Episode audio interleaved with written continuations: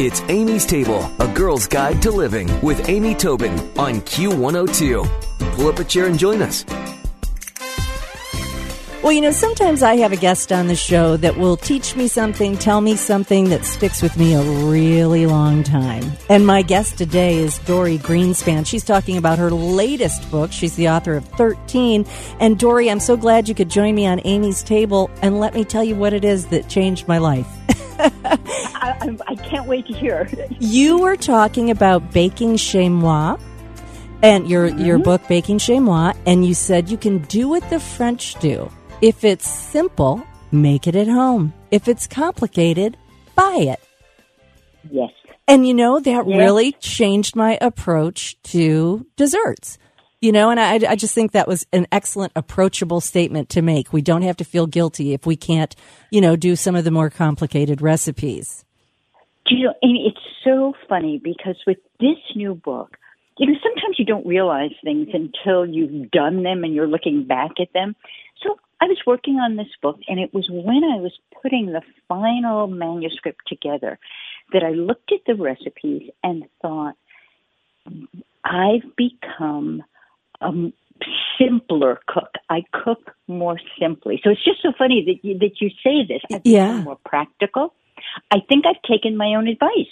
And that is very, that's awesome. Well, this book, of course, is called Everyday Dorie, The Way I Cook. And the cover is so beautiful with this gorgeous tart with tomatoes and mm, looks so good. But that's it. I think maybe we all are cooking a little simpler. Sometimes I look at cooking days as days I'm feeling crafty like I really want to create something artistic. But a lot of days I'm looking at, I want to get something delicious to the table that's, you know, with a, with a modicum of style, but also a lot of, of streamlining. And so how have, how have you become more simple? Talk a little bit about how you've streamlined. Well, when I was first learning to cook, I just wanted to do the most complicated dishes imaginable because I wanted to learn technique. Now I'm just like you. I want something delicious and I want to enjoy making it. I very much, I think that cooking and baking is there's so much in the process that comes before we actually get to serve. And so I really enjoy and I encourage people to take pleasure in each step along the way before we serve it. But my food has become simpler because I've been living in I live in three places: New York, Connecticut, and Paris. Yeah, I know. I have three kitchens. um, I never know where the vanilla is. But That's so funny. Spending a lot of time in Connecticut, and I am far away from a supermarket, and so I've become more practical. I'm doing more fridge and pantry cooking. I'm depending on what's on my refrigerator door for extra flavor boosts. And I've come up with some things that I've just I've surprised myself. So I love when a dish has something a little unexpected in it. And there's a beef stew. In fact, I'm going to be making it um, Saturday night for for friends. That started out as a very you know, a, a regular kind of French style stew in that I was going to marinate the beef in in in red wine. And then oh, and then I opened the refrigerator and there was a tub of gochujang, the Korean chili sauce that you can buy in a bottle or a tub mm-hmm. in the supermarket. And I bought it for one recipe and then didn't use it again. And I thought, hmm, a little bit of heat in this stew. And before I knew it, I was adding soy sauce and star anise, which I love in beef, and kind of emptying, you know, rummaging through my spice rack to see what else. And I ended up with a dish. I named it something. I will never remember this name. I don't know why I did it. it's called subtly spicy, softly hot, slightly sweet beef stew. but I know. I'm just going to call it beef stew. I'm going to call it delicious beef stew or surprising beef stew. But it made you stop and and give it that name because you added all those lovely layers. I mean, I think that's fantastic. right, and it took the same. You know, I just marinated the beef the way I would usually do it, and you know, let it slow simmer on on on the stove top, um, and there it became something completely new. That is so fantastic. I love that the exploration of your fridge and pantry making that happen. And I see right before it a beef and beer stew. And that's mm. kind of mm. interesting too because with your French cooking background, you know, I could see it maybe being more a beef and wine stew as you mentioned. How did the beer come into play? Well, there's um there's a tradition. It's kind of a, it's a, a traditional stew called carbonade, and it's made with beef with beer and I've rarely made it.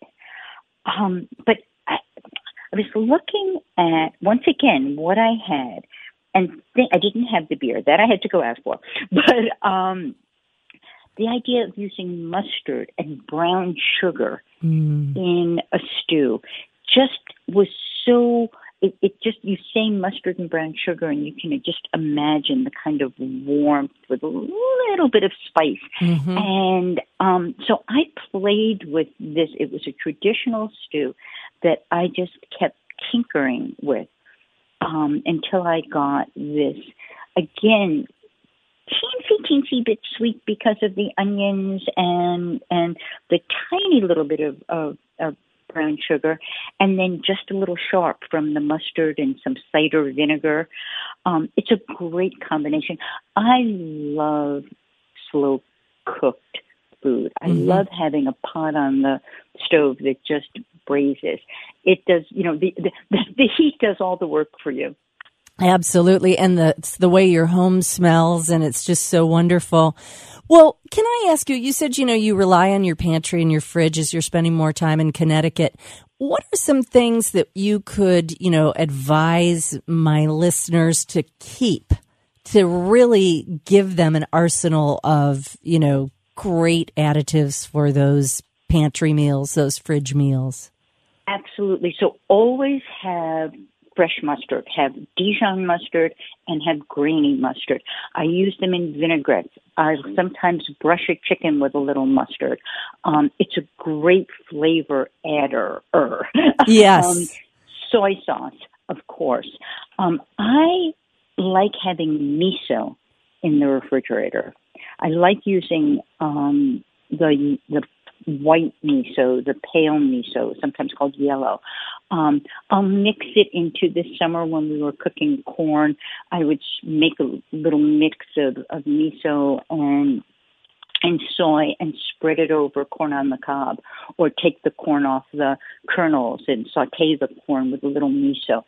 Um, I used it in my salmon rillette, which is just um oh, I love spread. salmon rillette. Yeah, oh, this is and it was such a pri- surprise to see the miso just lift up the flavors. And once I buy something like miso or the gochujang, which I mentioned, um, I'm looking for other ways to use it, and I always find them. So even roasting some sweet potatoes and then just brushing a little miso over them. So I keep it just changes. Miso is it can be translated into the word umami. It's just a, packed with flavor, and so I keep miso. I keep gochujang. Um, I keep soy sauce. My husband doesn't like Asian fish sauce, but I do. I, I do just a little tiny taste. Tiniest bit. Yeah. I always love to bit. surprise people though who have never heard it or smelled it and go, "Oh, take a whiff." they can't right. believe you want to add that to your food, but what but it does in with with judicious with use. Yeah. Exactly. And I love ponzu, that mix of soy sauce and citrus. And sometimes I'll be making a salad with, um, you know, strong greens like kale or even, you know, a coleslaw kind of salad. And I'll use that as the dressing because it has so much flavor on its mm. own. So it's, you know, walk down the, the, the aisle, um, um, Thai chili sauce, sambal, any of the spicy um, Asian chili sauces. Yeah. I kind of just walk down the supermarket aisle and look at what's around and think, hmm, this sounds good, and and just just play with it. And on you know on a a, a Tuesday night when you're cooking and you've got you know a pot of rice on the stove and you're thinking rice or noodles or you know a little splash of something um, that you found on your fridge door can make all the difference. It's true. You can experiment, and you too might create your own subtly spicy, softly hot, sweet, slightly sweet beef stew. well, Dorie, I have a question with sort of a follow up question for you before we uh, say goodbye today. And one is that all of these recipes seem as though they, they are familial. They feel like they are, you know, a little related and can work well together. Again, the latest book is Everyday Dorie, The Way I Cook. And you can find out much more about Dorie, her other books, and her ideas on food at DorieGreenspan.com. Dorie is D O R I E DorieGreenspan.com. Dorie, I'm so excited to have talked to you today. Thank you so much. Stick around for another helping from Amy's Table on Q102. Q! Oh it's Amy's Table with Amy Tobin. Yeah. Q102.